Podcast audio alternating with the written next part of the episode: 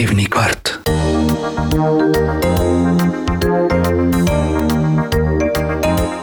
Pozdrav dragim slušateljima.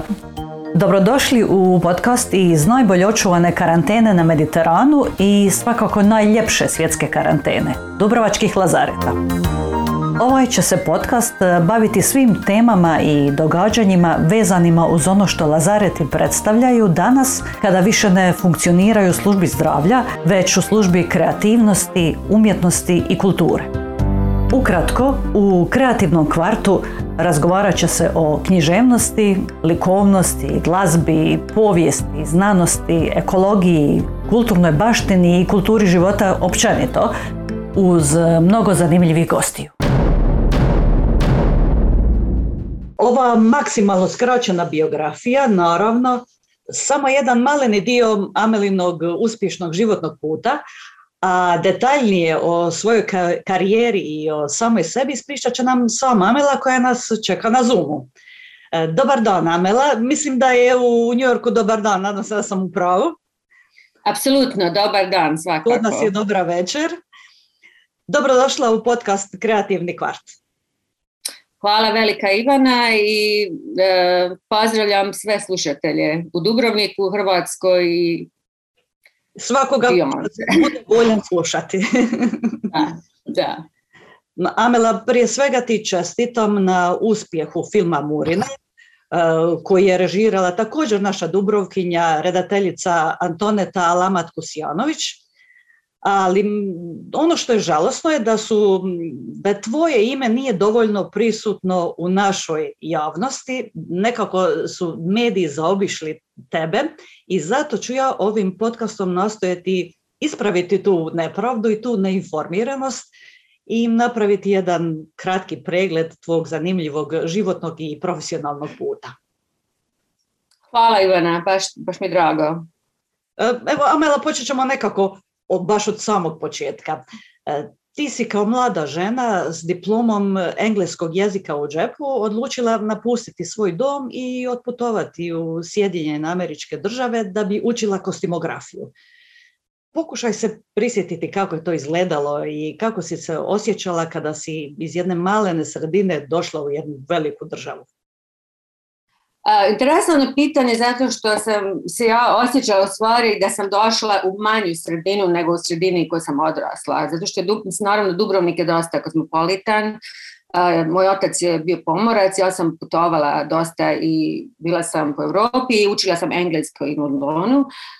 Tako da sam na neki način zamišljala taj studij u Americi da će biti slično nekom ino studiranju u Londonu ili evropskom studiju. Međutim, u Americi ti ta sveučilišta su u, radi zemlje u stvari e, u dosta tim malim gradovima. Oni su u manjim gradovima. Um, tako da sam svršila prvo Baton Rouge Luzijani, koji je zaista ono jako mali izdvojen grad i tako da sam se osjećala da sam spala na mjesec i u, i da sam uh, jednostavno u nekom prostoru uh, koji mi je bio potpuno stran. Ali ne zato što je bila velika sredina, meni se to činila puno manja sredina i drugačija sredina i strana sredina. Um, tako da mi je trebalo, ali mislim sveučilište i učenje na sveučilištu i studiranje, to mi, ono pomoglo, to mi je pomoglo da, ovaj, da nekako prevaziđem to i prevaziđem taj prostor. Ti si po svojoj prvobitnoj struci jezičarka. Odakle interes za kostimografiju i za likovnost općenito?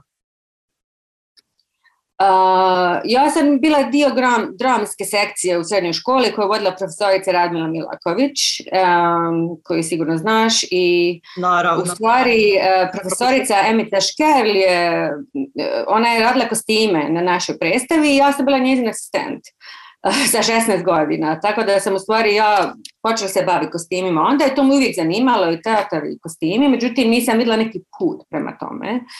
Uh, tako da sam, volila sam jezike i engleski književnosti i zato sam počela, pošla studirati književnost.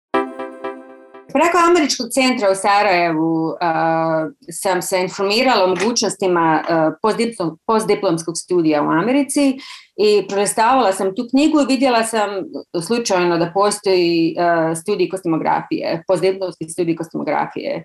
I odlučila sam jednostavno da se prijavim na te studije. I poslala sam jedno 30 pisama i dobila sam stipendiju tom Louisiana State University. I tako je počeo taj ludi put. E, taj se put nekako i, ako se dobro sjećam, i poklopio sa krizom u bivšoj državi. Da, ja sam došla godinu dana 1990. Dakle, godinu dana Dakle, baš uoči rata. Da, da, da. Opiši nam ukratko stručno obrazovanje u Sjedinjenim američkim državama. Studij koji sam ja išla, što je Master of Fine Arts, je zaista dosta specializiran studij.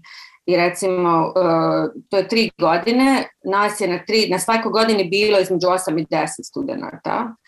I mi smo svi radili u jednom malom studiju, mislim malom studiju, studiju recimo sa 30 ino stolova za crtanje. Zato sam se sjetila te moje prve one škole crtanja sa Marom Mitrovićem i Davorom Cijanovićem, jer to me posjetilo na to u stvari. Grupa ljudi koji imaju kreativne ideje i žele da nešto studiraju. A naši profesori su svi bili uh, poznati scenografi, kostimografi koji su radili u Broadwayu, radili na televiziji, tako da su imali profesionalno iskustvo. Uh, tako da mislim da je taj naš, uh, naš, naše stručno obrazovanje bilo jako dobro jer je bilo nije bilo teoretsko, bilo je dosta praktično. Um, i, I, I to je jedna razlika između studiranja u Hrvatskoj i u inozemstvu, što se nekako dobija veći uvid u praktična znanja. Da, naravno, naravno, naravno. Pogotovo za nešto, mislim kao kostimografija ili stenografija, to je ipak na neki način praktična profesija. Uh, mislim, ti možeš fantastično crtati, možeš razumijevati skriptu, ali možeš razgovarati uh, o skripti, međutim ako ne možeš praktično raditi, naučiti kako se radi u New Yorku ili izvan New Yorka, mislim, onda zaista ne možeš nigdje stići. U tvom životopisu stoji e, da si radila kao kostimograf u off-Broadway kazalištima. Objasni malo našim slušateljima što taj pojam uopće znači i općenito pokušaj nam opisati kako izgleda kazališni život jednog ogromnog velegrada i svjetske kulturne metropole. Jasno mi je da je ovo pitanje koje, bi, koje traže zapravo čitav jedan serijal podcasta, ali ako nam možeš to nekako ukratko približiti. Da, mislim, stvar u tome da u New Yorku sva, jako puno ljudi dolazi u New York da uspije u glumi, u kazalištu, u režiji. Tako da uh, postoji jako puno nivoa tog, tih kazališta imaš off-off Broadway, gdje su zaista male, jako predstave u mali, malim prostorima, ono, između, ispod sto gledatelja i uglavnom to ljudi rade besplatno za jako malo para, jer hoće da naprave predstave da bi ih drugi ljudi vidjeli da bi mogli uspjeti, da bi dobili agente, da bi dobili, da bi se promovirali, da bi izgradili rezime. A off-Broadway je u stvari na neki način ono plaćeno profesionalno kazalište e, gdje se radi puno novih predstava, novih dijela i novih muzikala jer rizik nije toliko velik. A Broadway is big business. You know, Broadway, mislim, Broadway musical košta, recimo, sad može košta 10 milijuna dolara. To je ogromno ulaganje, tako da je to ne, između off-Broadwaya i Broadwaya je zaista neki sasvim drugi, uh, mislim, ogromna, ogromna razlika. Uh, tako bi rekla da je off-Broadway u stvari više artistic, a Broadway je business, što ne znači da nešto se ne može pomaknuti i otići iz off-Broadwaya na Broadway kao Hamilton recimo. Hamilton je počeo na off-Broadway i usvršio na Broadway i zaradio ogroman novac. ali to je, mislim da je to ono baš unique situation na neki način. Znači, pretpostavljam potreban je i veliki rad, a možda i poprilična sreća da bi se preskočilo tu stepenicu. Apsolutno, apsolutno. Velika sreća. Velika sreća. Mi, takozvani obični ljudi koji ne radimo u industriji zabave, obično imamo nerealnu i uljepšanu sliku rada na filmu i taj svijet doživljavamo previše glamurozno. Međutim, kako u stvarnosti izgleda rad na nekom filmu i TV seriji? Provedi nas malo kroz čitav taj proces rada jednog filmskog kostimografa. Malo prije si mi se na početku um, potužila da si poprilično umorna, da je to vrlo zahtjevan rad. Postoji razlika između filma i serije. Recimo, mogu reći početak filma, recimo dobije se posao, dobije se skripta, sjedne se s redateljom, razrade se, razgovarate o skripti, razgovarate o idejama, onda morate stvoriti, ako je modern film, recimo kao Murina, morate stvoriti neke mood board, vizualne ideje za kostime. I onda počinje proces, uh, ako je povijesna skripta, recimo kao Shirley, uh, kostimi se mogu ili naći ili rentirati ili se mogu na, mislim, sašiti u kostimografskim radionicama. Dakle, postoji razlika da li je povijesno, da li je modern film. Um, I onda počinje, recimo, mi imamo četiri do šest tjedna pripreme, ovisno o budžetu filma, tako da onda počinje jedno ogromno trčanje uh, da se pronalaze svi ti kostimi i, ili materijali, da se to sve izgradi na vrijeme, napravi na vrijeme, uh, fitinzi sa glumcima, uh, na neki način sve je nekako pod nekim velikim deadlineom i pritiskom i trčanjem. Uh, I onda kad počne snimanje, isto tako, iz dana u dan, rano dizanje na set, obično se diže ujutro u 5 sati. Uh, tako da mislim da je dosta, jesi kreativno, jest, jest interesantno, uh, jest, nikad ništa nije isto svaki dan, ali je dosta fizički naporno, moram reći. Radite 12 do 14 sati uh, svaki dan, skoro ali dobro, e, nakon kreativnog posla vjerujem ipak čovjek nekako osjeća na kraju zadovoljstvo svojim radom.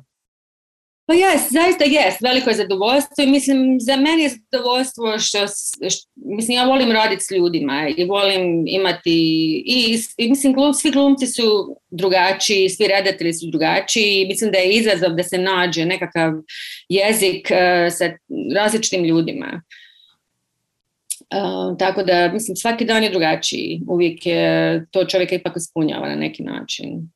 Kako riješiti problem. Ja kažem, sve to, svaki dan je neka zagonetka ili neki problem. Imaš li svoj kostimografski favorit, osobu koja te osobito impresionirala svojim kostimografskim radom na filmu? Uh, za mene zaista najdraži kostimograf Anne Ross, uh, mislim možeš i pogledati, ona je počela, ona sad vjerojatno ima 90 godina, dobila je nekoliko Oscara, English Patient, English Patient i prošle godine dobila Oscara za My Rain is Black Bottom. Međutim, ona je počela raditi sa Mike Nicholsom u 60. 1960. godina. Uh, ta žena ima ono fantastičnu karijeru, mislim, radila je moderne filmove, radila je povijesne filmove, radila je sa mladim rediteljima, sa starim rediteljima, sa svim zvijetama, a, još uvijek radi. Mislim, mislim da je to na neki način što mi, što mi se divi kod nje, you know, ta neka longevity i, you know, and just passion for work, passion for costume design. Uh, you know because I, it's it's a very hard business to be in and the business to be in for six decades is incredible Ukoliko to nije preosobno pitanje, imaš li neku da. profesionalnu želju koja ti se nije još ispunila, neki projekt na kojemu bi željela raditi? Mislim, to se dosta promijenilo za mene u zadnjih pet godina. Prije, da sam me pitala prije pet godina, možda bi rekla, htjela bi raditi neki veliki film od 50 miliona ili 100 miliona ili tako nešto, neki ogromni budžet ili, ali sad uh, najvažnije mi je da radim s ljudima s kojim imam, uh, s kojim dijelim senzibilitet i koji me razumiju, mogu razumjeti mene i ja mogu razumjeti njih. I da je skripta interesantna i dobra. Bez obzira da li je moderna ili povijesna, mislim da je sad to najvažnije. Koje osobine po tebi treba imati osoba koja želi uspjeti u svijetu kazališta i filma? Imaš li dobar savjet za ljude koji bi htjeli krenuti tvojim stopama i Postoje li uopće neki primjenjiv recept za uspjeh? Nema recept. Mislim da svako mora imati svoj put i naći neki svoj put. Mislim, naravno mora se imati uh, želja za tim poslom i neki you know, vizualni talent i isto tako talent razumijevanja, uh, čitanja materijala i talent razgovaranja s ljudima i biti dobar s ljudima. Ali ja bih rekla da je najvažnija je neka unutrašnja snaga i otpornost, jer je posao koji ima jako puno uspona i padova, mislim, možeš ne raditi 8 mjeseci i onda te može zvati Martin Scorsese i možeš dobiti posao života i to je, i tako da, da mislim da ako nemaš tu neku unutrašnju otpornost i snagu, da je jako teško opstati u ovakvoj profesiji. Surađivala si s mnogim poznatim filmskim zvijezdama, s već spomenutom Elizabeth Moss, Keanu Reevesom, Nicolas Cageom, Verom Farmigom i tako dalje i tako dalje. E, do sada sam se suzdržavala i pravila sam se pristojna. A sada ću te upitati da nam odaš poneku pojedinost o slavnim ljudima. Amelana, ispravićaj nam, molim te, malo tračeva. E, moram biti diskretna što se tiče toga, ali mogu reći neke stvari. Recimo, Sharon Stone is, uh, je fantastična za oblačiti. Zaista moram reći, ima fantastično tijelo i razumije kostime i you know, she's just one of the most amazing collaborators. So she's just charming and wonderful and joy to work with. Um, uh, Keanu Reeves je isto tako, mislim, super, ali dosta ono, uh, ima nekakva dosta oko za detalje. Recimo, moj prvi fitting s njime, on mi je rekao, ja mislim da ovi rukavi, jedan rukav je jedan centimetar kraći od drugog rukava. Onda smo morali mjeriti te rukave. Tako da ima nekako, baš no, ja sam rekla, pa ne mogu vjerovati, je li tako stvarno i ispalo je da je bilo tako. Vera Farmiga, ona, she's just great because she, ona je Ukrajinka porijeklom, tako smo imali nekakvu tu connection, slavi, call it slavi connection i tako divno razumijevanje, isto tako. Ona mi je ono baš dala da radim što hoću i dala mi je toliko prostora i slobode. Kad govorimo o idealnoj, idealnoj kolaboraciji, mislim da bi uh, nju zvala kao idealan, idealan collaborator i zašto sam s njom radila i kao glumicu i kao you know, redateljka. Odlično. Ovaj, uh, vidim da uglavnom hvališ, to je dobro, ovaj, a o negativnim stvarima nećemo govoriti. Nećemo negativno. I can say maybe my least favorite person to work with ever was Marissa Tomei, and I would never want to work with her again. I'll leave it at that. I won't go into details. Nećemo onda tražiti detalje. Uh, I vjerojatno je na listi mnogih drugih kostimografa u New Yorku, moram reći to. um, Amela, iako živiš u New Yorku i svakako u takvoj malenoj sredini kao što je Dubrovnik ne bi mogla ispuniti e, svoje snove, znam da redovito dolaziš u Dubrovnik gdje i živi tvoja obitelj. Nedostaje li ti ipak ponekad nešto od dubrovačkog načina života? Jako puno, stalno mi nedostaje. Nedostaje mi stradu, nedostaje mi kapućini, nedostaje mi vrijeme, nedostaje mi more, pogledi stalno. Mislim da Dubrovnik je za mene uvijek u meni. Uh, ne mislim da bi bila ovdje gdje jesam, da nisam odrasla u Dubrovniku, da nisam bila izložena toj dnevnoj ljepoti. Točno. uh, jako lijepo rečeno, Ina. Amela, znam da si jako zauzeta i da sam ti oduzela dio tvog vrlo, vrlo kratkog slobodnog vremena i zato ti šaljem topli pozdrav iz Dubrovnika i želim ti puno, puno uspješnih projekata, a mi se naravno vidimo u Dubrovnik kada ti dođeš ovdje na odmor. Hvala draga Ivana, baš mi je bilo zadovoljstvo razgovarati uh, s tobom. Prije nego što se rastanemo, jedna kratka napomena. Vaše mišljenje nam je važno. I zato nam slobodno šaljete svoje kritike, nadam se i pohvale, prijedloge i mišljenja na e-mail adresu ivana.dubrovackabastina.com. Do slušanja. Tehnička obrada Maro Mitrović, autorica podcasta je Ivana Marinović, proizvodi Dubrovačka baština DOO.